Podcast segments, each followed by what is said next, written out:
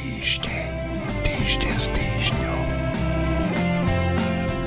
Marina Galisová, Šimon Jeseniak, Tomáš Zálesák, Juraj Petrovič, Martin Mojži, Štefan Hríb a Marián Jaslovský sa spolu so mnou Eugenom Kordom budú rozprávať o 27-percentnom referende, ktoré však bolo referendum so štvrtou najvyššou účasťou v histórii.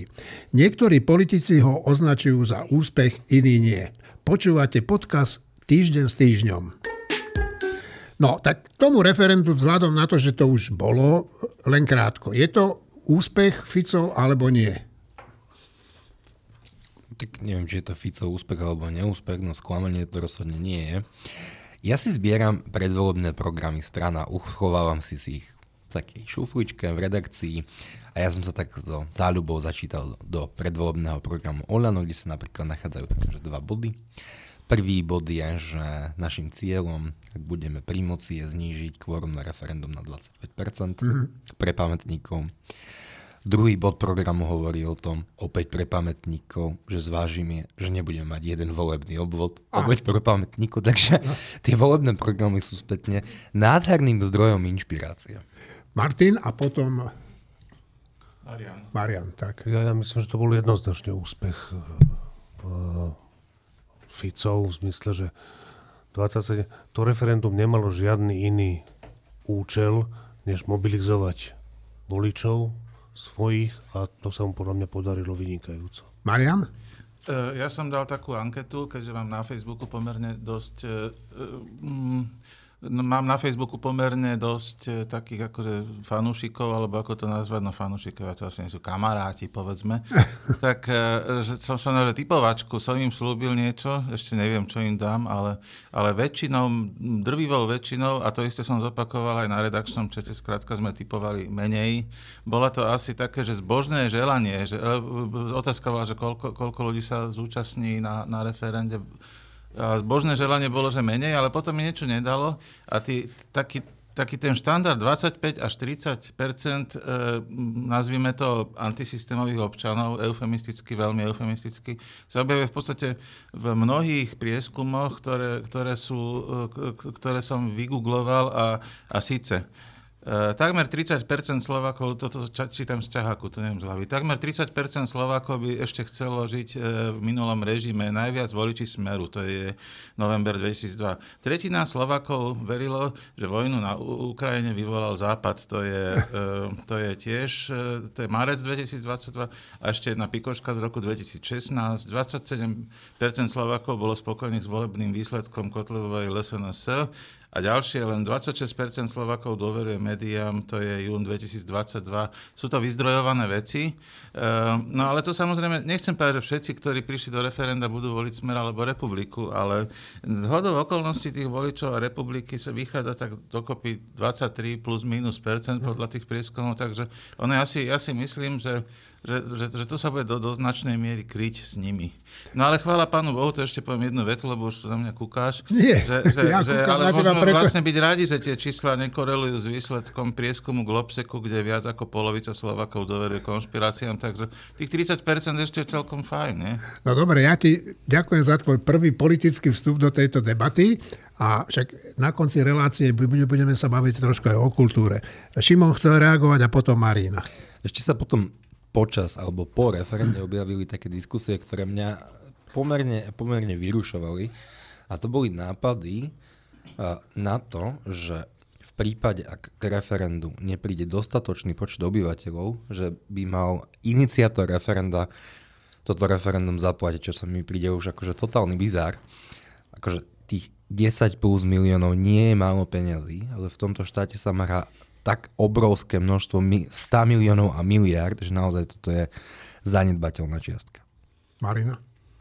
No, ja by som povedala dve veci. Jednak k tým informačne alebo ako challengeovaným občanom, alebo ako si to povedal, antisystémov naladeným občanom, tých nie je žiaľ iba 30%, fakt, lebo a to poviem tak anekdoticky, chodievam vlakom sem a chodievam otvorenom vozni a niekedy sa tam vozia ľudia, ktorí sú trošku starší, hluchší, ale veľmi radí geopoliticky analýzujú veci a či chcem, či nechcem, počujem.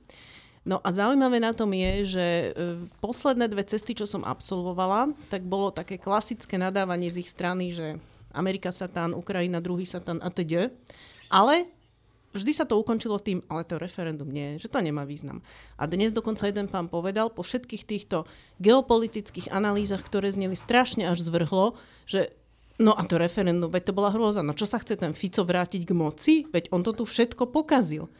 Tak tým pádom ja už mám taký pocit, že aj medzi tými, ktorých považujeme za takých, že v istých veciach zorientovaných, že vôbec nie sú zorientovaných v téme Ukrajina a tak ďalej. No a to je trošku horší problém ako tých 27 celé niečo. A ešte niečo som chcela, ale to som zabudla. Nevadí. Takže nevadí. Keď si spomenieš, sa prihlásíš. Juraj. No, ja si tiež myslím rovnako ako Martin, že to je jednoznačne Ficov úspech pretože jemu sa podarilo tému, ktorá nebola populárna, navyše takmer s žiadnou kampaňou, udržať v médiách cez samozrejme odporné útoky aj na pani prezidentku a tak ďalej, do tej miery v povedomí, že vyše 27% ľudí zdvihlo zadky a išlo v tom referende hlasovať. To je 1 200 000 či 1 120 000 ľudí. To je akože skutočne pomerne veľká skupina ľudí. A čo je na tom oveľa horšie ako to, že je to možno Ficov úspech, je problém, ako sa k tomu postavila tá dnes už vláda v demisii, pretože keď pominieme Matoviča, ktorý samozrejme trieska svoje sprostosti o tom, jak ľudia odmietli predčasné voľby a podobne, ale okrem snáď Sasky, ktorá sa vyjadrila aspoň pomerne lucidne, že teda áno, treba to brať do úvahy, lebo je to proste vyše milióna voličov, ktorí prišli. Všetci ostatní sa tvária, že sa vlastne nič nestalo. Že to je úplne v poriadku, však to vlastne nedopadlo, nič vlastne sa nezmenilo. A to je podľa mňa to najhoršie, že tu sa úplne stierajú nejaké hranice medzi tou nejakou reformnou alebo rozumnou časťou politického spektra a tým politickým bizárom a extrémom. A to je oveľa horšie ako to, že koľko bolo percent účasti v referende. Chce reagovať Martin, potom Marina a potom Tomáš. Dobre?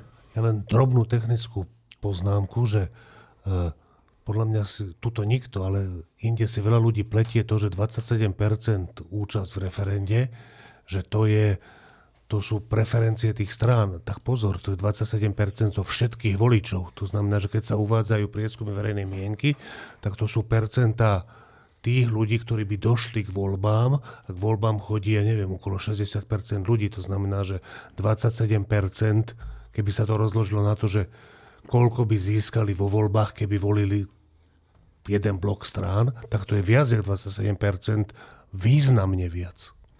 Marina? Hovorí sa veľa o tom, že to bol ten drahý prieskum verejnej mienky pre Fica, určený, áno, ale demokrati by boli veľmi hlúpi, keby sa z tohto prieskumu nepoučili, lebo aj oni tam môžu nájsť veľmi zaujímavé informácie. Tomáš a potom Štefan to zaklincuje a tým ukončíme tému referendum.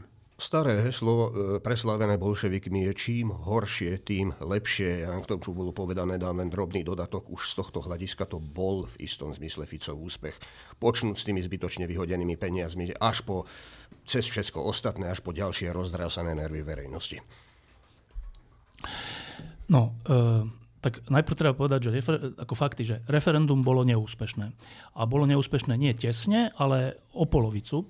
My sme tu mali referendum, myslím ešte Mečiar ho robil po tom, čo prehral v 98., tak ak si dobre pamätám, to bolo referendum o predčasných voľbách alebo niečo také a účasť bola, že 40%. A dnes ani si to nepamätáme a ani to neberieme, že to bol nejaký výstrelok, nezaujíma nás to.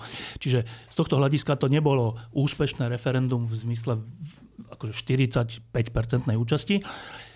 Druhá poznámka, keďže bolo jasné, že na to referendum nepríde, nie že 50%, ale ani 30%, a možno sa myslelo, že ani 20%, ale dobre, tak keďže sa to vie, tak ak tu teda žijeme v krajine spoločne, je to naša spoločná krajina, tak keď viem, že o niečo sa snažím, ale nepríde tam toľko, aby to bolo platné, tak potom robím to, že za peniaze všetkých robím kampaň sebe.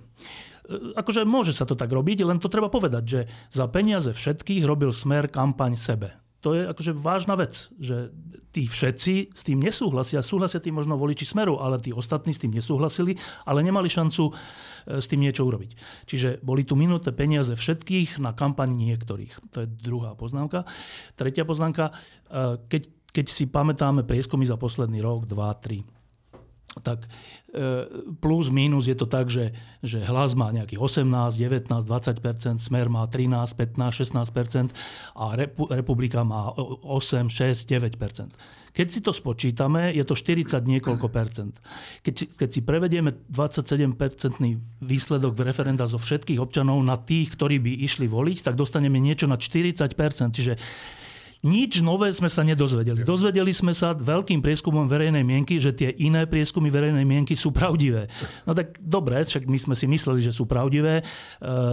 Znova, že tým pádom sú to zbytočne vyhodené peniaze. Ale áno, opticky to vyzerá tak, že keďže je to 1 200 000 hlasov, no takže to je akože veľa. No ale tak to si tí ľudia neuvedomovali predtým v tých prieskumoch, teraz myslím politici, že počkaj, tak keď má Hlas 18% a Smer 15% a Republika 8%, že halo, že asi je tu nejaký problém, to si akože neuvedomovali, stále žili v tom, že to je jedno, to sú nejaké prieskumy, my tu robíme skvelé veci a to ľudia ocenia. No tak neocenia a dneska to už máme teda čierne na bielom aj v tomto veľkom prieskume. A teraz, že čo to znamená? Tak znamená to toto, že ak ľudia a sily a voliči, ktorí nechcú návrat uneseného štátu, neurobia v nasledujúcom, a teraz nie pol roku, ale mesiaci niečo dramatické z hľadiska svojej strany, z hľadiska svojej budúcnosti, z hľadiska svojho predsedu a tak. Ak to neurobia, tak v roku 2002, teda v septembri 2023 tu vyhrá unesený štát. To je úplne že veľmi užitočná správa. No, teda to nie je dobrá perspektíva, Štefan, čo si tu povedal, ale dobre. Pred niekoľkými minútami v slovenskom parlamente teda poslanci schválili ústavný zákon, ktorý im umožní teda skracovať volebné obdobie, čiže smerovať nejakým spôsobom k predčasným voľbám. No. Tak teraz sa bude hrať o to, že kedy tie voľby by mali byť. Áno, zajtra začnú o tom rokovať. A budú musieť poslanci na to nájsť 90 hlasov. A bude sa hrať o ten termín. Tak, aby som začal zase od teba. Kedy je ten termín podľa teba najlepší? Alebo prečo je ten neskorý termín zlý a prečo ten skorší termín by bol dobrý alebo naopak? To ja vôbec tak nehodnotím, že jeden je lepší a druhý je horší, že jak sa dohodnú, tak to bude a v zásade je to už jedno, že či to bude koncom júna alebo koncom septembra, ja v tom nevidím veľký rozdiel.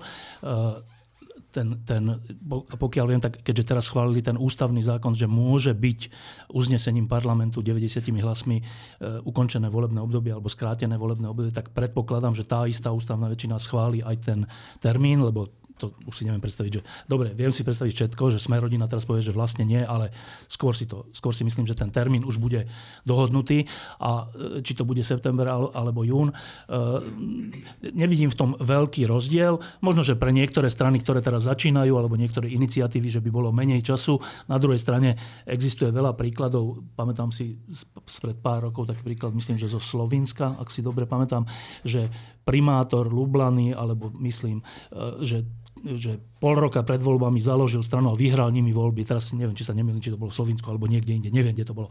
Ale že ak je silná objednávka a ak na ňu niekto rozumne odpovie, tak či máš 6 mesiacov alebo 8 mesiacov nehrá veľkú rolu. Dôležitejšie je, že či tu bude schopný niekto a niektorí vygenerovať takú ponuku, že na to ľudia zareagujú. To je oveľa vážnejší problém a mne sa zdá, že všetky tieto pokusy, že teraz založíme na pôde Spolu, ktorá má 0,koľko%, neviem, založíme, že modrú koalíciu, ale modrá koalícia je odkaz na 20% SDK, že to je také, že varí sa z vody, že z tej prevarenej vody, čo je aj Heger, aj, to sú tí, ktorí to nezvládli. No a teraz my tu tak varíme, že a čo keby sa to tak nejako pospájalo 0,2%, ale nazveme to modrá koalícia a potom ešte nejaká percentá a tam dáme Hegera a ešte tam dáme ešte niekoho. No ale veď to sú tí, ktorým klesla tá popularita tak, že sa teraz všetci obávajú, že vyhrá unesený štát. Čiže ten termín je pre mňa druhoradý. Prvoradé je, či je tu vôbec potenciál vytvoriť niečo, čo ľudia, tí, ktorí nechcú unesený štát, budú považovať za hodnoverné. Či sa to dá, o tom píšeme s Martinom Mojžišom v novom týždni, čiže nebudem hovoriť, k čomu sme prišli, ale opakujem, že termín je úplne že terciálna záležitosť. Martin?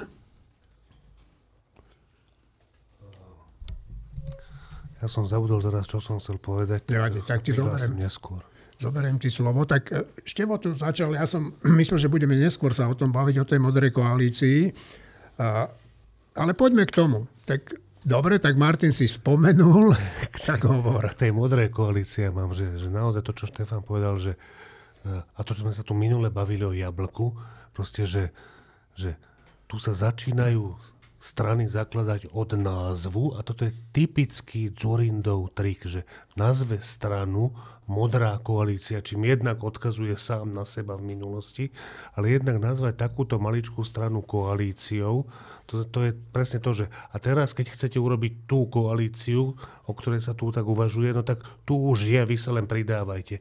To sú Dzurindové finty, hajzloviny, ktoré proste robil podľa mňa vždy a ja by som rovno poradil všetkým, ktorí chcú využiť túto, nech si založia stranu alebo nech premenujú svoju stranu na koalícia. Čisto, že strana, ktorá sa bude volať koalícia a ľudia nech idú radšej tam, lebo modrá koalícia to je predsa len užšie a keď povieme širšiu koalíciu, tak okrem minulého názvu strany, ktorý som navrhoval, navrhujem teraz záujemcom, že nech nazvu alebo premenujú svoju stranu na koalícia.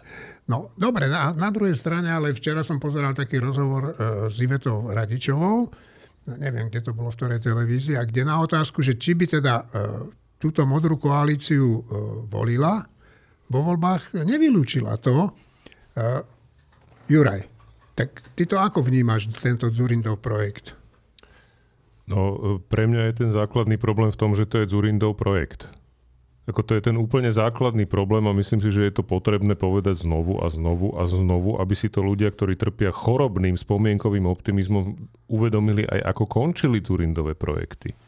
V dlhoch, gorilov, aférami a trestnými stíhaniami. Akože pre Boha, my skutočne sa ideme tváriť, že Mikuláš Dzurinda je ten, kto má zachrániť Slovensko po tom, čo predviedol. Veď on dvakrát tú krajinu takto na tácke ponúkol Ficovi. Dvakrát.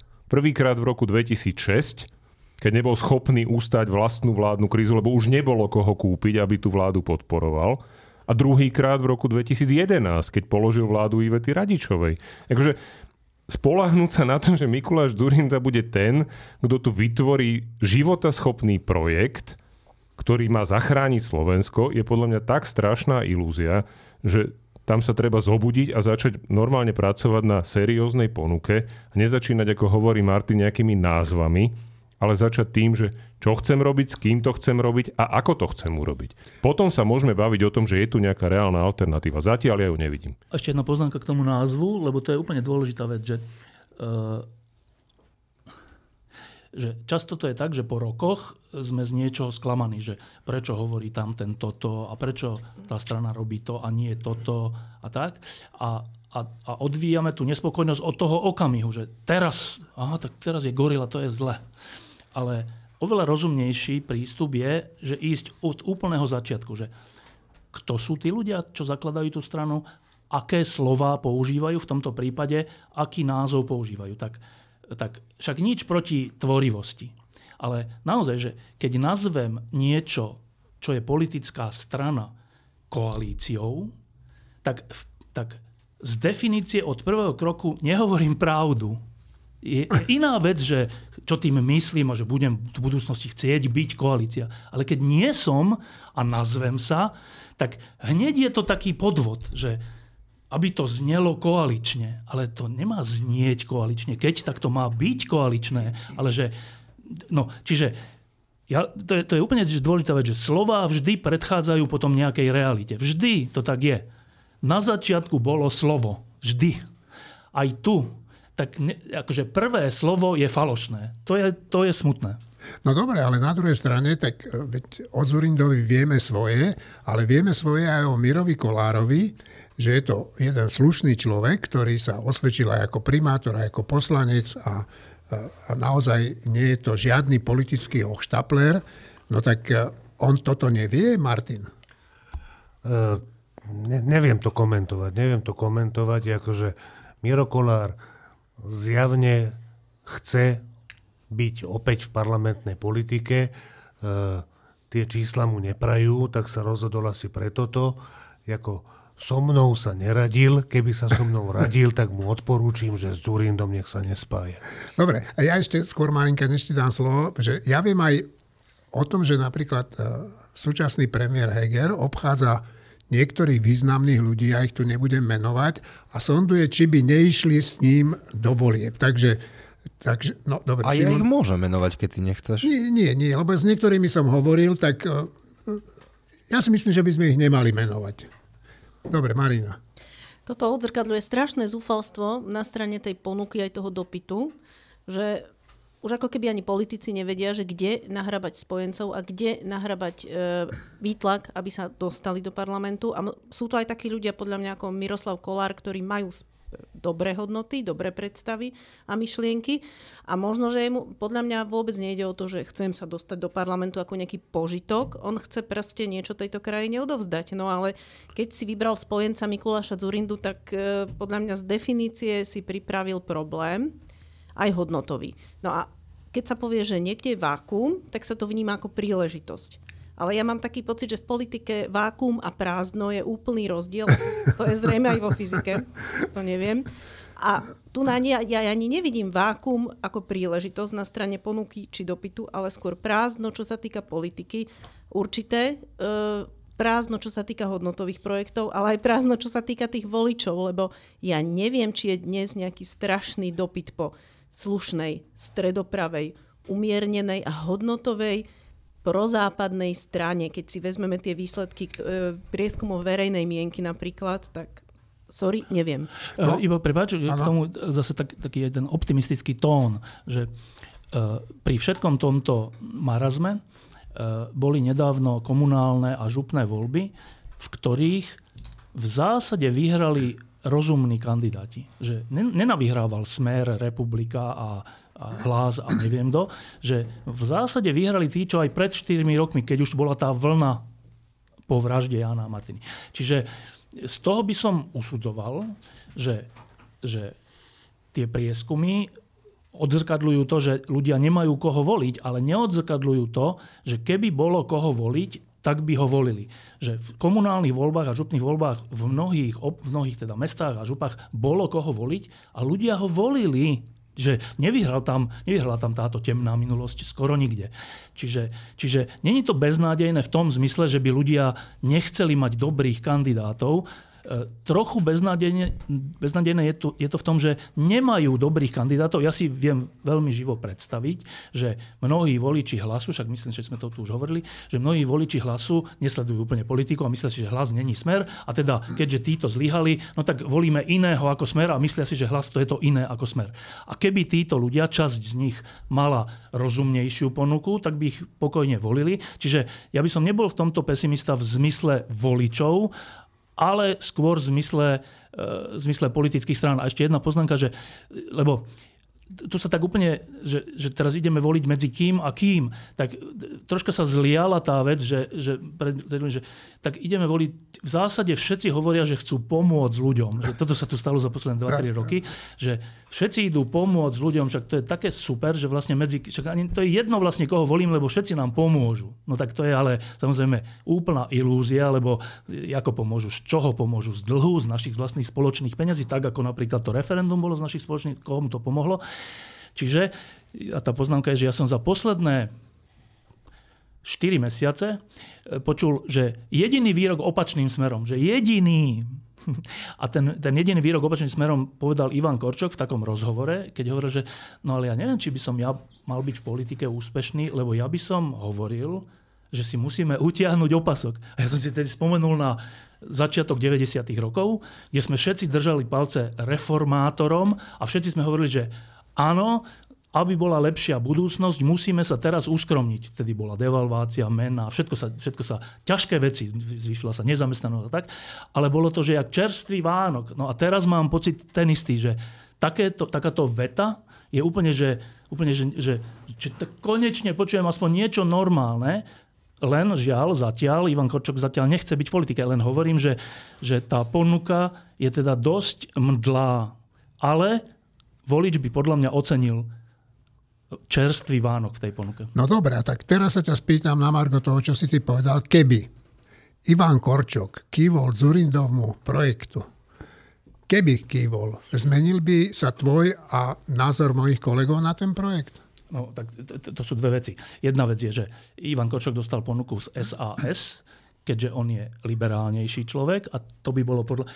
Teda poviem, že ideálne riešenie, ktoré nikdy nenastane, ale ideálne riešenie je, aby liberálny volič mal ponuku v zoskupení okolo SAS, na čele ktorej by bol Korčok, a konzervatívnejší volič, aby mal ponuku v nejakom zoskupení, kde by bolo aj KDH, aj Heger, aj Miro Kolár, aj neviem kto, ktoré nech sa nazve ako chcú, ale že ideálna v tejto ťažkej situácii, ideálna vec by bola, keby jeden pól, aj druhý pól tej slušnejšej, neviem, či to ešte platí, časti verejnosti mal koho voliť. Čiže ja nevidím Korčoka v nejakej konzervatívnejšej strane, však Mikuláš Dzurinda už hovorí o tom, že to bude Európska ľudová strana, čo je akože konzervatívnejší smer. Čiže skôr si, akože, neviem, tak dobre, viem si predstaviť všetko, ale rozumnejšia cesta by bola, keby Saska urobila trocha sebareflexiu posledných krokov a posledných rokov a zauvažovala, že či predsa len ten Ivan Korčok by nebol cesta. Martin a potom Šimon. Ja si myslím, že toto v tejto chvíli je jediná nádej. Ja si myslím, že Ivan Korčok má založiť nejakú stranu a stať sa jej predsedom. Nechcem by som mu to hovoriť do očí, že toto má spraviť, ale myslím si, že to má spraviť a myslím si, že to je skoro jediná šanca na to, aby vznikla voliteľná strana. Má byť on toho lídrom, on toho predstaviteľom. Podľa posledného prieskumu verejnej mienky po popularite politikov je stále na 3. mieste za Čaputovou a Pelegrínim. A bohužiaľ v zmysle, že ja úplne mu rozumiem, ak sa mu do toho nechce. Napriek tomu, podľa mňa, by som povedal, že skoro je až jeho povinnosť do toho ísť. On ako líder a nech sa pridá ten, kto chce, ako ho on bude chcieť. Nie zberné suroviny, jablk a modrých blbostí. Šimon, a ukončíme to s tebou. Teraz bolo veľa tém, tak prvá poznámka. Odkaz pánovi Korčokovi, od človeka, ktorého v živote asi nevedel a nepozná. Keď nechcete, nerobte to, nič nezakladajte a robte to, čo v živote chcete. To je prvá poznámka. Druhá poznámka, Mira Kolára si predstaviť v konzervatívnej strane je tiež pomerne nad moje pomery, keďže Miro Kolár sa dlhodobo prefiluje skôr ako liberálnejší politik. A potom tam bola poznámka o komunálnych voľbách, z tých pred 5 rokov a aj v tomto období. Tak v tomto období v prvom rade ani Smer, ani Hlas, možno Republika, nasadili do boja, že 2., 3., 4., 5. zlad v princípe nímandov, o ktorých nikto nepočul, ale nikto z čelných predstaviteľov ani Smeru, ani Hlasu sa nezapojili do volieb tak, že by šli že by kandidovali na župana, tak tá porožka vo voľbách nie je úplne taká jednoznačná. Navyše, vládne strany do tých komunálnych volieb poslali, že svojich čelných predstaviteľov, tak Jurinová v Žiline, Majerský v Prešove, Bratislavu nerátam. Ale Majerský nebol vládna strana pre Bohajového. Dobre, bol mimo opozičná strana. A Majerského podporujú v princípe všetky koaličné strany. Vyskupič v Trnave, ktorého rovnako podporujú všetky koaličné strany. Ale Vyskupič, ja prepáč, že ťa prerušujem, ale však Vyskupič sa už v tej kampani dištancovala do Olano, takže toto nie je podľa mňa dobrá argumentácia. Ale v čom je to zlá argumentácia, keď ani Smer, ani Hlas neposlal do ja jediného, že silného kandidáta. Ale ja spochybňujem to tvoje tvrdenie, že títo poslali silných kandidátov. Vyskupič nebol kandidát Olano. On sa od toho svojho bratranca dištancoval. Ale dobre, pokračuj. Teraz si mi prerušil myšlienku, takže to bude pomerne zaujímavé a tým pádom už neviem. No dobre, nevadí. Tak Tomáš, spomen si Šimon. Tomáš nechce, tak Martin. Ak sme skončili túto tému, ja som si spomenul, čo som chcel povedať ešte k tej predchádzajúcej a naozaj to chcem povedať, lebo sa mi to zdá, že a to bola tá téma tých predčasných volieb a toho dnes schváleného ústavného zákona. A podľa mňa to, čo sa stalo, je zlá vec a to sme nepovedali nahlas, že proste ústava sa Ústava ako základný zákon štátu sa má meniť čo najmenej. To je vec, ktorá má vytvárať právnu istotu. Ja si myslím, že my nemáme najlepšiu ústavu, to znamená, že nebol by som proti tomu, aby sa v nejakej chvíli celá naozaj prepracovala, ale to by museli urobiť reálni ústavní právnici, ktorých neviem, či je tu vôbec dosť na Slovensku. Každopádne meniť ústavu účelovo je úplne zlá vec. Akože skoro je jedno, čo je to za zmena, samotná tá vec je vo väčšine prípadov zlá. Navyše toto sa dalo úplne jednoducho, čo chcú dosiahnuť ústavným spôsobom terajším. Akože stačí, aby sa 3-krát po sebe nepodarilo otvoriť schôdzu parlamentu. A prezidentka rozpustí parlament a môže vyhlásiť kedykoľvek. Tam je nejaká minimálna doba, predčasné voľby. To znamená, že oni keby sa rozhodli tak na jeseň, alebo a dokonca ešte aj teraz. Ja si myslím, že je to do 3 mesiacov. Že? O tom musí vyhlásiť, ale on... 90 dní. 90 dní. No to znamená, že keby sa 3-krát nezvolala schôdza a potom 90 dní, tak ten septembrový termín sa v pohode stíne. Inými slovami, to, čo chceli dosiahnuť, mohli dosiahnuť, dokonca na to nepotrebovali ústavnú väčšinu, mohli sa dohodnúť s opozíciou. Nemuseli chodiť do roboty, akože... A otázka je, že dobré, že nie je to takto jednoduchšie. To nemá byť jednoduchšie. Ústavný systém má mať svoje brzdy a protiváhy, keď je raz v ústave... Keď je ten štát taký, že sa volí vláda na 4 roky, respektíve parlament sa volí na 4 roky, tak to má byť 4 roky, pokiaľ ten parlament sa nerozíde, pretože nepracuje a na to nepotrebuje 90 hlasov na to, aby sa rozpustil. Stačí, aby bolo 76 ľudí, ktorí nechodia do práce. Juraj a potom Štefan. No ja s tebou, Martin, výnimočne nebudem súhlasiť, pretože si myslím, že áno, súhlasím v tom, že ústavu je treba meniť opatrne.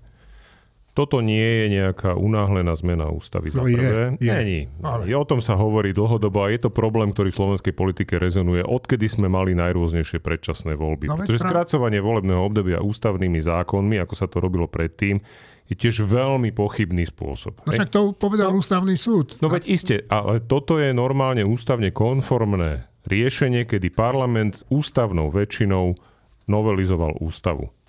Druhá vec je, že súčasne s tým, keď pominieme teda ten jeden volebný obvod, ktorý podľa mňa tiež je otázka, či je také úžasné mať ich 5 alebo 8, to vidíme v Čechách, ako to niekedy dopadá. To tiež nie je úplne... Niekde áno, niekde nie. Ale dobre, to je na dlhšiu, na celom Slovensku. To je na dlhšiu debatu, ale na druhej strane sa tu istým spôsobom zabránilo aspoň tomu, že by bolo možné skracovať volebné obdobie referendum. Pretože táto možnosť je touto zmenou ústavy vylúčená, čo je podľa mňa dobre. To znamená, že tá zmena ústavy nie je len, povedzme, že zlá, lebo umožňuje poslancom si skrátiť volebné obdobie, ale je do určitej miery aj dobrá, pretože zabráni aspoň tomu úplne brutálnemu populizmu, kedy by podľa mňa po každých voľbách do roka bolo referendum o skrátení volebného obdobia. To znamená, že to je nejaká aj brzda a protiváha, ktorá sa do tej ústavy doplnila a z môjho pohľadu preto je tá zmena ústavy nejakým spôsobom vyvážená. Neviem, kto skôr, či Tomáš chce, alebo... Tomáš, nechceš? Nechceš. Dobre, tak Štefan.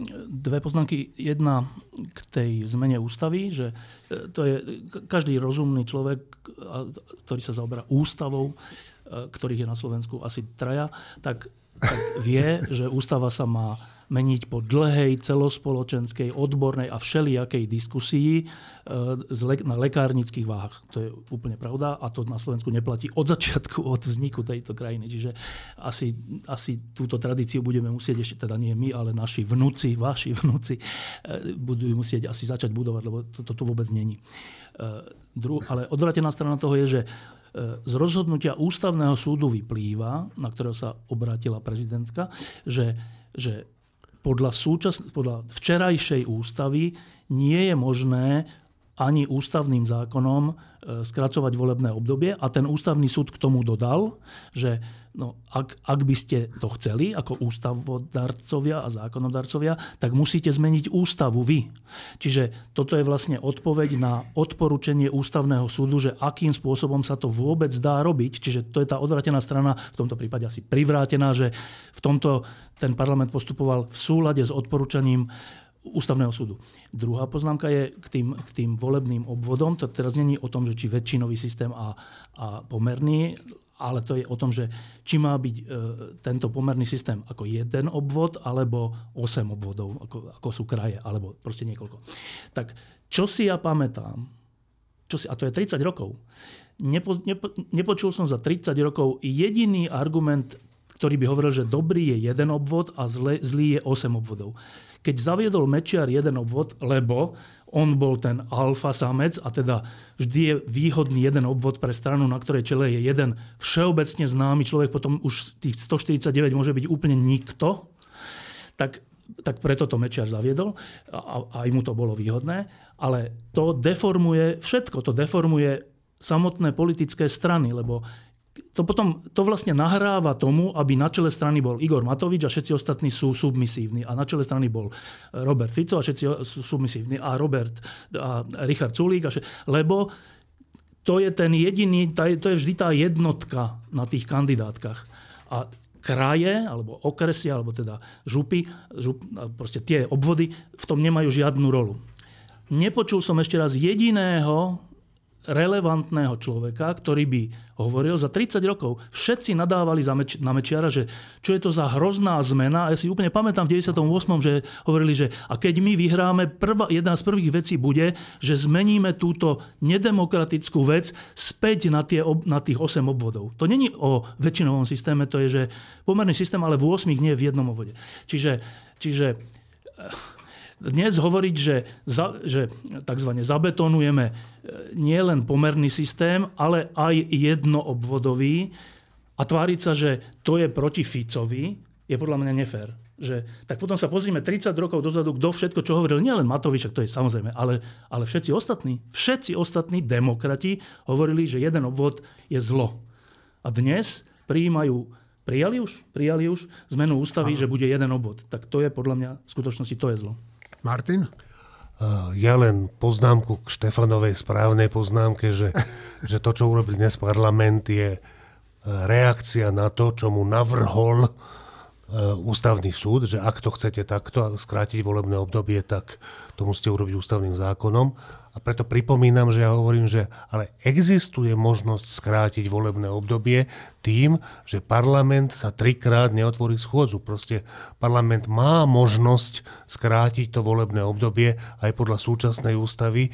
Čiže oni neriešia tú vec, že to je zabetónované na 4 roky a nedá sa s tým nič robiť. Niečo sa s tým dá robiť aj podľa súčasnej ústavy.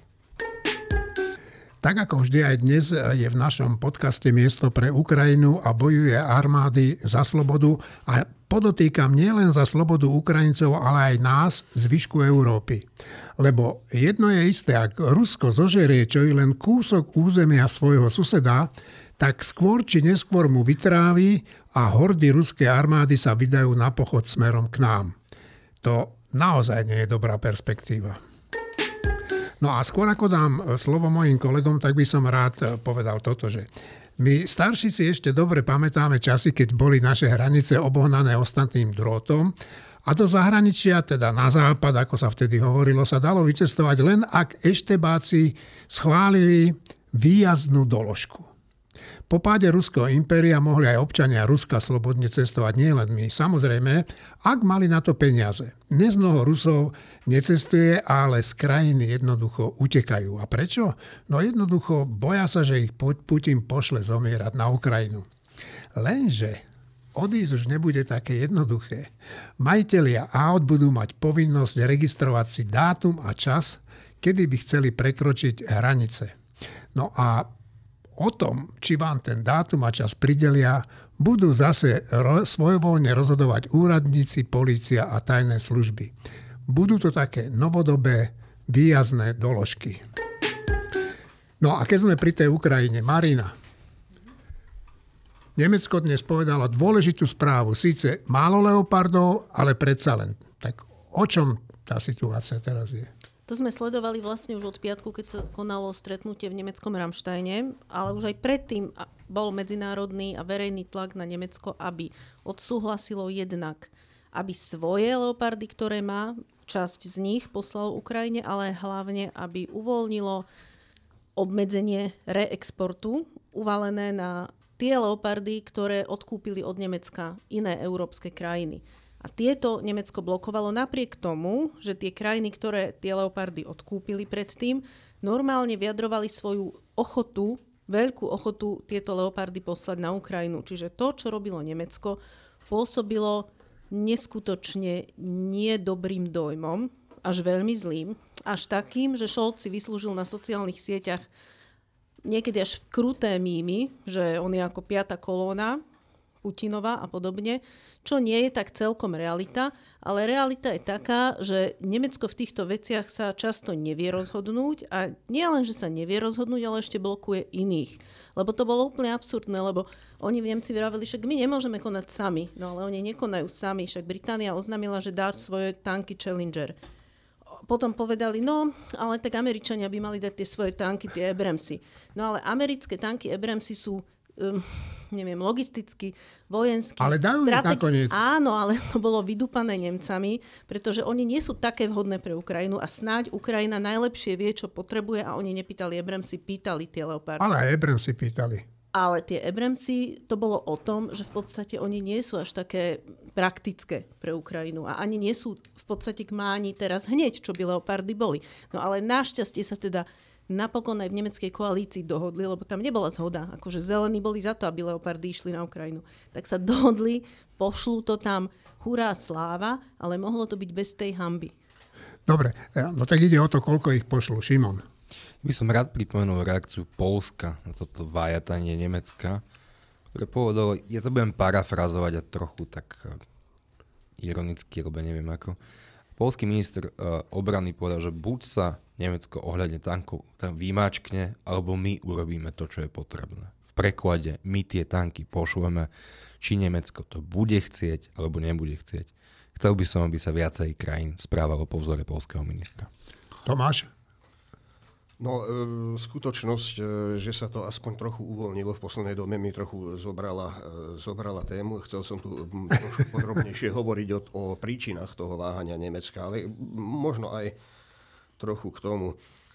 Teda odhliadnúc od profilu kancelára Scholzeho, to váhanie podľa môjho názoru malo aj istý historický koreň. Proste v Nemecku prežíva ten traumatizujúci komplex viny, týkajúci sa istej časti minulosti. Ja ho nechválim, lebo komplex viny je niečo iné než skutočné vysporiadanie sa, ale je to tam a nezabudnime, že aj vonku býva často Nemecko vnímané stále vzhľadom na istú minulosť. Stále sú to sú tí Nemci, Od nich si radi kúpime, keď na to máme ich dobré autá, ale sú to Nemci. A ja si viem predstaviť, keď tam prídu ďalšie leopardy, ako budú Putinovi propagandisti rozprávať aj o tigroch a panteroch, ktoré zhoreli. Že sú fašisti a že sú to fašistické tanky. A o nacistických agresoroch, samozrejme celé od samého začiatku. Druhá vec je ale, že propaganda ruská toto robí od začiatku, že už prekročila tak či tak všetky čiary. Že si ju neudobrí Nemecko svojim vajataním. A to najhoršie, čo mohlo urobiť Nemecko, alebo čo sme mohli robiť všetci, a čo do istej miery stále hrozí, sú polovičaté riešenia a polovičatá pomoc. Pretože ono to aj samozrejme nejaký čas potrvá, než sa tie zbrojné artikle využijú na bojisku. A keby prišli skôr, tak sú použité už teraz. No, je tu, často sa hovorí, často sa diskutuje, alebo to lieta vo vzduchu také tie obavy z eskalácie konfliktu s tým všetkým, čo to obnáša. Ale oddeluje sa to a zabúda sa na druhú stránku veci, ktorá by predovšetkým, a to už sa opakujem trochu, mala budiť obavy, a to je to, že ten konflikt zostane nedoriešeným, tlejúcim, dlhodobým. A to môže byť mor aj pre naše inštitúcie, pre stav ekonomiky, pre stav stability, pre celý európsky projekt a tak ďalej a tak ďalej a tak ďalej. Čiže tomuto je treba sa vyhnúť a z tohto hľadiska som za to, že Nemci by mali prekonať svoje komplexy v tomto zmysle. Dúfam, že ma niekto nepochopil zle. A pomôcť Ukrajine čo najrazantnejšie a čo najskôr. Štefan? Tento problém, ako aj vlastne všetky problémy na svete, je vždy otázkou nejakej miery. Že na začiatku, keď si spomenieme pred rokom skoro, tak sme riešili, že tak čo teraz, že ako pomôžeme Ukrajine. Tak Rusi samozrejme sa vyhrážali, že kto bude pomáhať Ukrajine akokoľvek, tak vlastne bude na ňo zaútočené.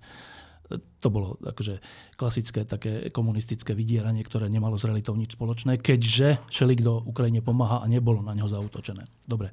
Ale ten strach bol nejakým spôsobom vyvolaný. Potom boli výhražky jadrovými zbraniami a jadrovou vojnou a tak.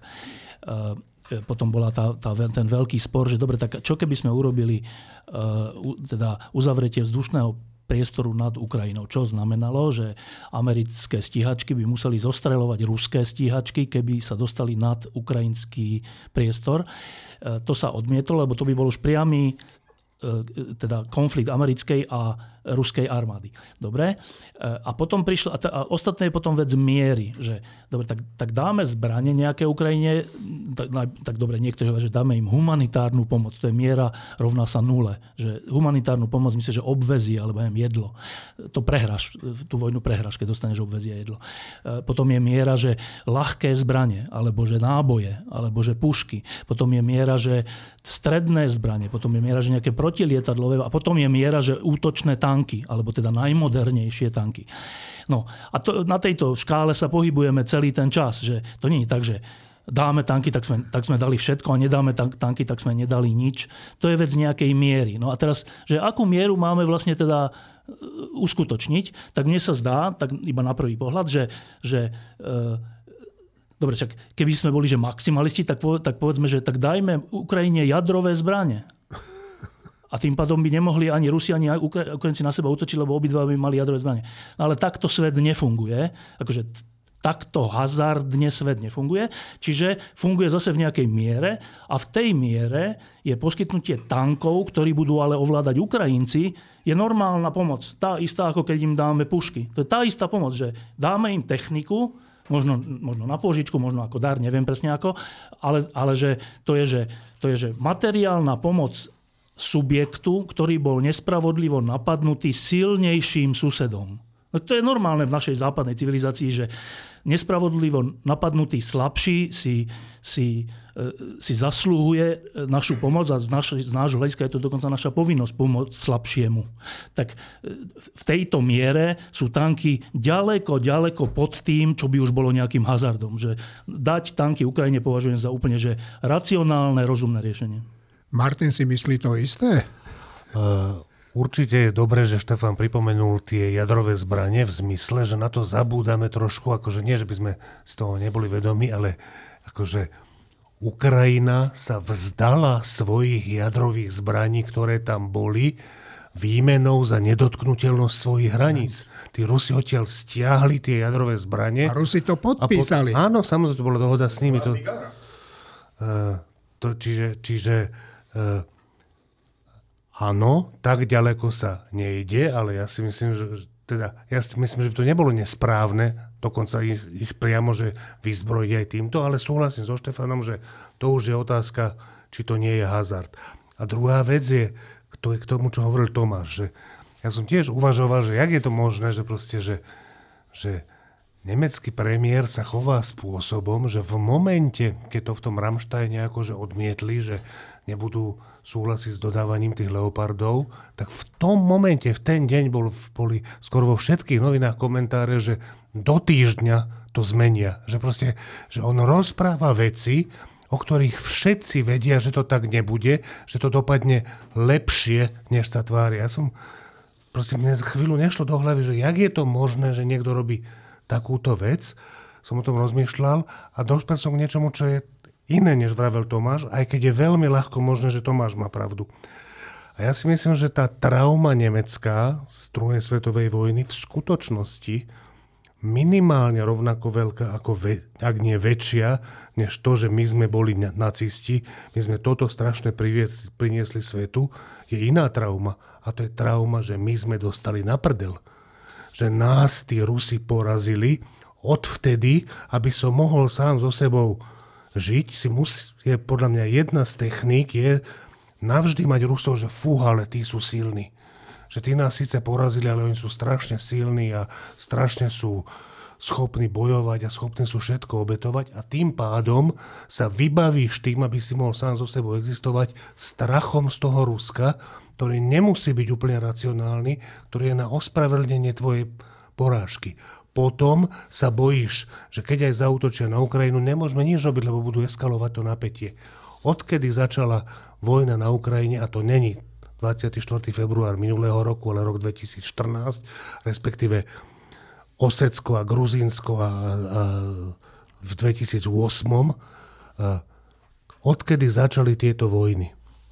Máme jeden dôkaz za druhým a je ich veľa, že keď sa voči tým Rusom postavíme, nestane sa nič, na nikoho nezautočia, netreba sa ich báť, keď sa im nepostavíme, tak to budú eskalovať. Eskalácia je vždy len vtedy, keď nebojujeme proti nim. Ale pokiaľ som Nemec, tak si potrebujem hovoriť, že to je ďalšia taká vec, že strašne ťažko si prizná človek, hoci ktorý, od nás až po nemeckého kancelára, že kurník, v zásadnej otázke ja som sa mýlil.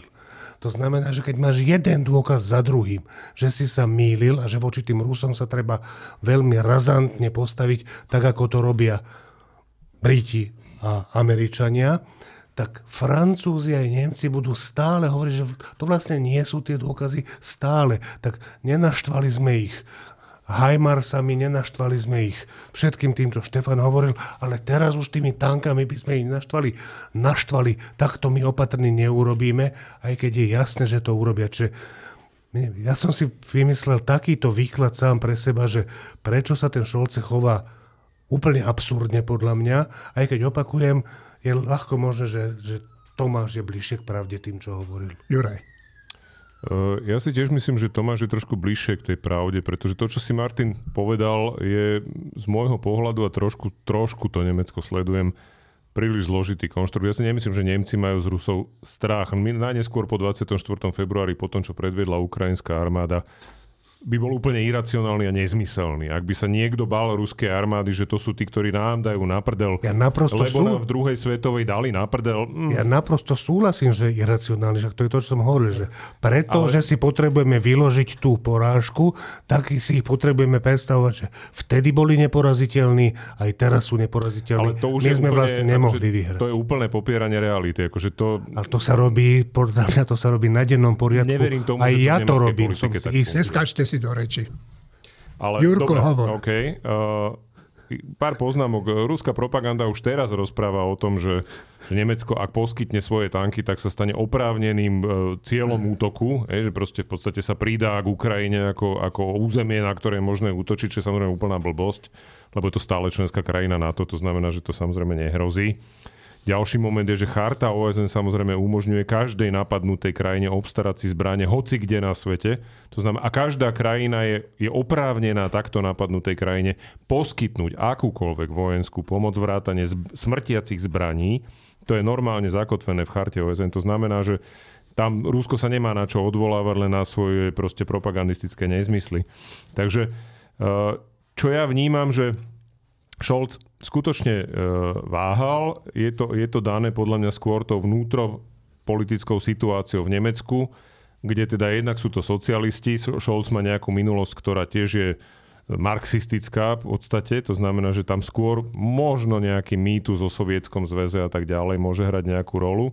A druhá vec je, že má vo vláde zelených, ktorí sú teda tiež v tomto momente nie je úplne to najvhodnejším partnerom pre pomoc Ukrajine. To znamená, že skôr to vnímam ako niečo, čo je nemecký vnútorný problém a otázke, že prečo Poľsku nechceli dovoliť a tak ďalej. Tam to trošku súvisí aj s preplácaním tej vojenskej pomoci tým jednotlivým štátom, ktoré tú vojenskú pomoc poskytujú, lebo o tom sa veľa nehovorí, ale každý, kto poskytuje tú vojenskú pomoc, očakáva, že mu prakticky Európska únia alebo niekto tú pomoc preplatí. A tam tiež boli určité problémy, takže to mohlo tiež súvisieť s tým váhaním.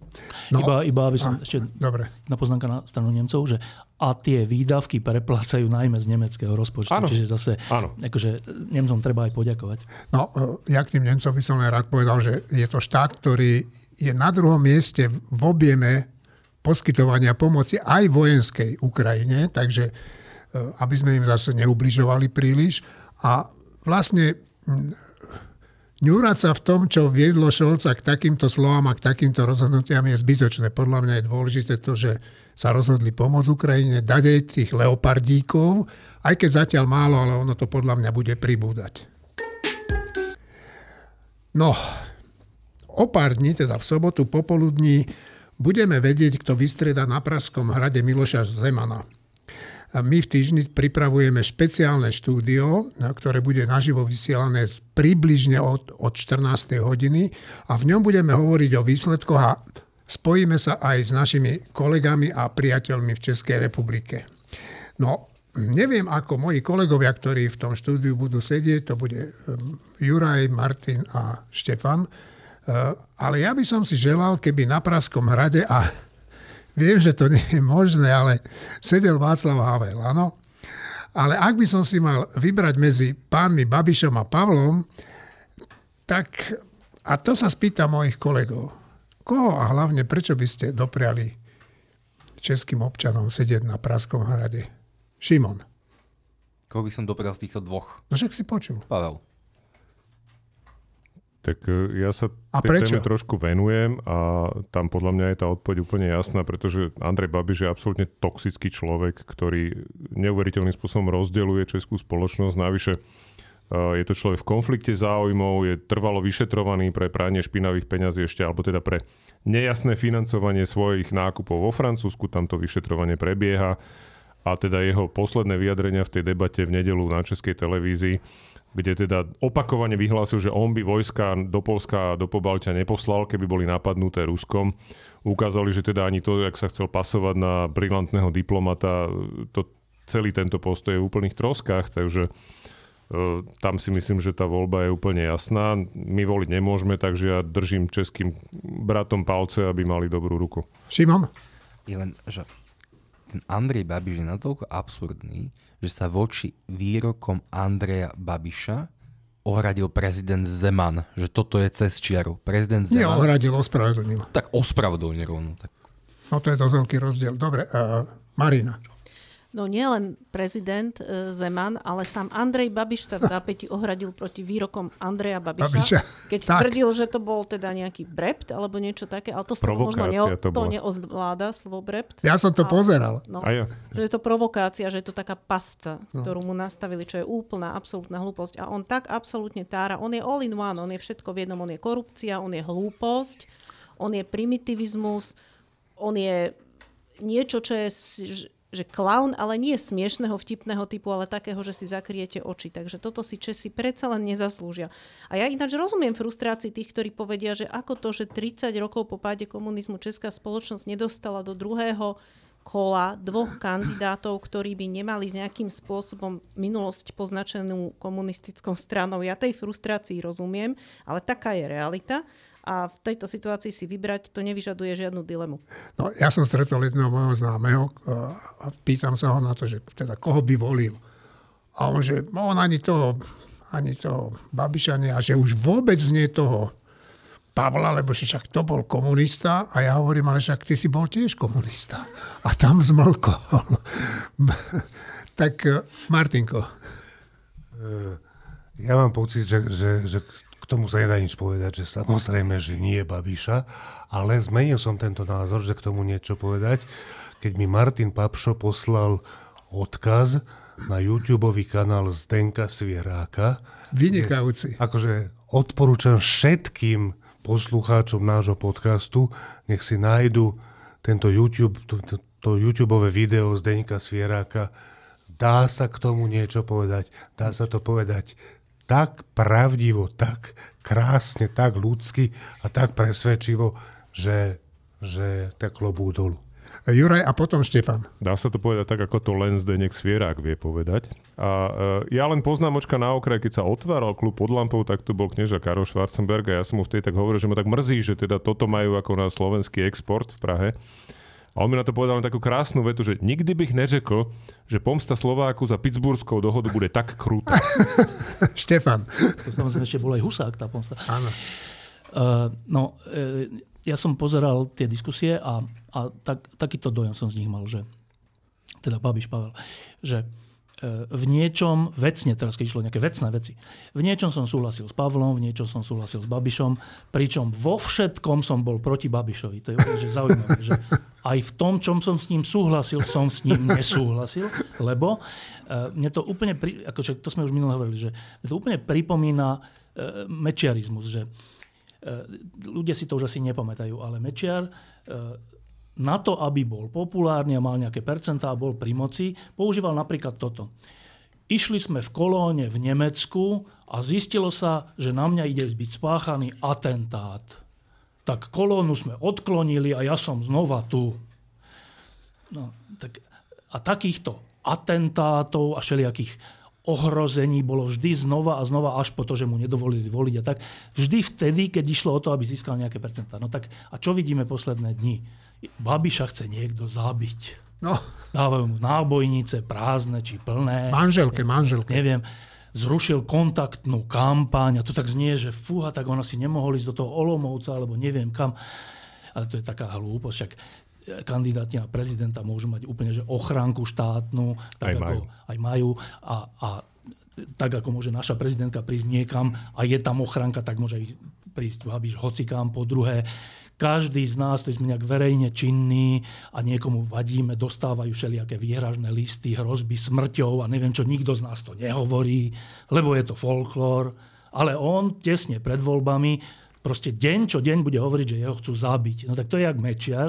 A to je presne to, že pre mňa nejde o to, že ten má takú hodnotu v tejto čiastkovej veci, v daniach, alebo neviem, v dôchodkovom systéme, alebo v manželstvách homosexuálov. Je mi to úplne jedno, teraz hovorím úplne vážne, že je mi to úplne jedno, keď vidím, že jeden rozdúcháva zlo, normálne, že rozdúcháva zlo v Českej republike. A rozdúchovať zlo sa nesmie. Tomáš? Preto to má byť Pavel. Tomáš? Nemám problém vybrať si Pavla, pokiaľ ide o tie ponosy na to, že sa nepodarilo žiadneho dokonale čistého antikomunistu tam dostať. Tým námietkam síce rozumiem, ale v tomto momente ma príliš nezamestnávajú. A otvára sa tým mimochodom zaujímavá téma, ktorú bohužiaľ nemôžeme rozobrať, totiž žiadne revolúcie neprebiehajú dokonale bez kontinuity kádrovistých. A to je široká téma. A v každom prípade Babiš okrem toho kultúrneho vzorca, ktorý reprezentuje, okrem toho morálneho vzorca, ktorý reprezentuje, ba povedal by som psychologicky osobnostného vzorca, ktorý reprezentuje on. A okrem tých jeho kontroverzných vyhlásení aj na margo medzinárodnej politiky, diplomacie, Babiš predstavuje vzorec istého prístupu k politike,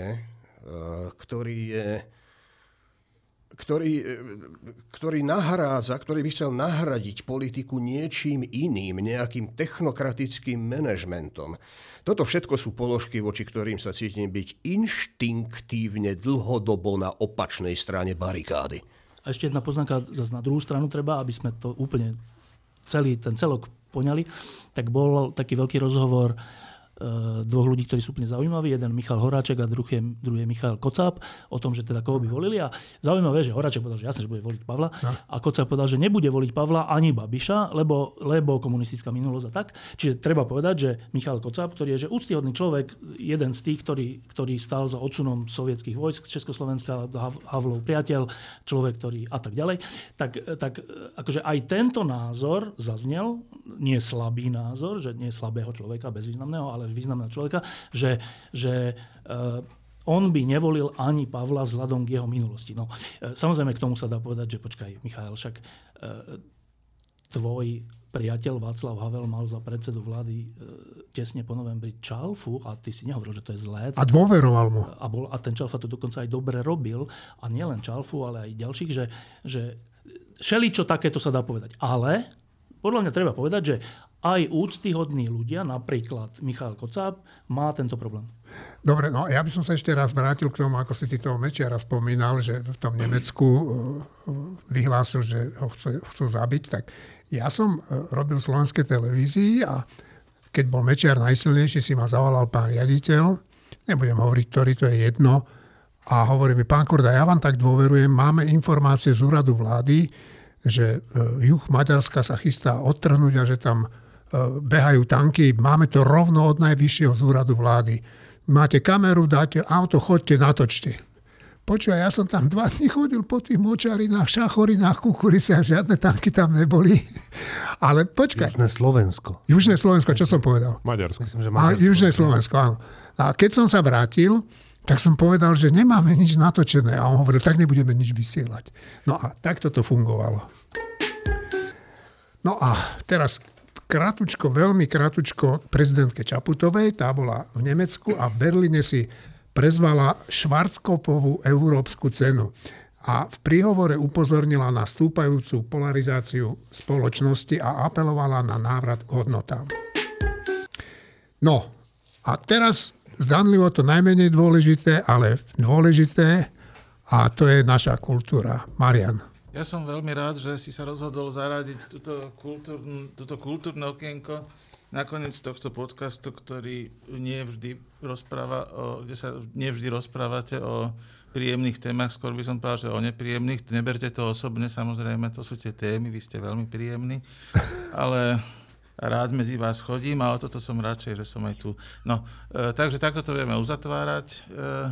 No ale dnes teda tú kultúru trošku posunieme, pretože kultúra to je aj jedlo, to je aj spôsob stravovania, gastronomia. Na bruchách niektorých nás to vidieť. Je to vidieť a na mojom bruchu je tiež vidieť, že som teda akože, že milovník gastronomia, rozhodli sme sa začať robiť taký seriál, že slovenské gastropríbehy s Borisom Nemetom, fotografom, a už dokonca máme 2 hotové a takto by som to chcel. Ale najprv sa vás pýtam, ktoré slovenské jedlá, suroviny alebo skrátka potraviny slovenské máte najradšej? Ja božole, neviem čo to je. Ale božole sú mastné. Dobre, neviem, no. Toto nemusíme rozoberať. No, Martin drží dietu teraz, tak Martin povie, čoho sa musí zrieť teraz. Ne, dieta sem, dieta tam, akože na tú otázku, akože že to, čo ja mám rád, sú také, že harula sa to hovorí. Áno. Akože, zemiaková baba. No, akože som to nejedol strašne dávno, ale ak sa teraz pýtal, tak to je to, na čo som okamžite dostal chuť. Inak to je zaujímavé, že harula ako zemiaková baba nemôže byť už z princípu tradične slovenské jedlo, keďže zemiaky pochádzajú z Ameriky, že? A však to vtedy Slováci vtedy ešte ani neboli. Presne. No, poďme k tomu seriálu. Dobre, no, takže ja to teda, keďže sa ponáhľame, tak v podstate to bude len taká uputávka, že čo môžete očakávať v dohľadnej dobe na stránkach, budú to reportáže s peknými fotkami a nájdete tam vždy príbeh spojený s nejakým lokálnym produktom a ja ich teraz vymenujem. Devínsky rybezlák, brinza, zazrivské korbače, kremnické krumpličky, to bude pilotný článok, tokajské, ktoré dokonca v kultúrnom dedičstve UNESCO a tak ďalej. Štefan sa hlási. No. Keď sme teda v tejto kultúrnej vložke, tak ja teraz poviem, že vzhľadom k tej situácii, ktorá je na Slovensku, je úplne akože príhodné sa trocha venovať aj kultúre, teraz myslím každý z nás, že nejakému zážitku alebo niečomu, čo nás trocha povznesie. Tak čo viem iba teraz, že nasledujúce dni v Národnom divadle bude premiéra Kocúrkova, ktorá myslím, že bude celkom pekná. V Astorke bude premiéra Jakuba jeho pán, kde bude hrať Juron Mota a ďalší ľudia, zase veľmi pekná vec. V našom klube bude dneska v stredu Martin Valihora a ďalší ľudia jazzový koncert. To sa veľmi teším na ten koncert. 2. februára, to je kedy to je na budúci týždeň, bude Lucia Piusi a ďalší ľudia plus Sila aj Pospíš mať koncert, perfektná vec. Začíname s divadielkami pre deti. Prvé bude Ďuro, pozri si toto číslo, koľko toho je to mája? 5. februára divadielko pre deti, 7. februára Vidiek a Jano Kuric v našom klube a 22.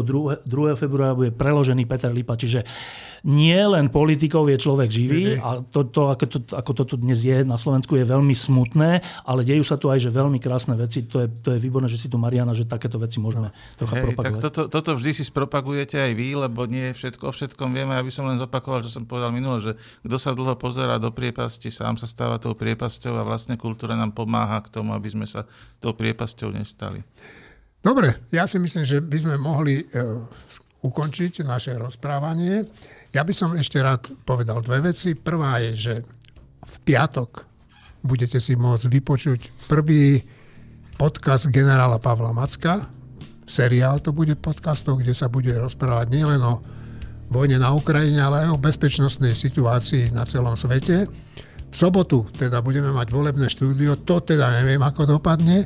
Každopádne vám ďakujem, že ste tu boli, ja som sa celkom dobre bavil, aj sme sa trošku pohádali, len tak mierne. A ďakujem vám, naši milí poslucháči, že ste nás počúvali a že ste nás nevypli. A ešte, pardon, zabudol som. Sláva Ukrajine! Herojem sláva!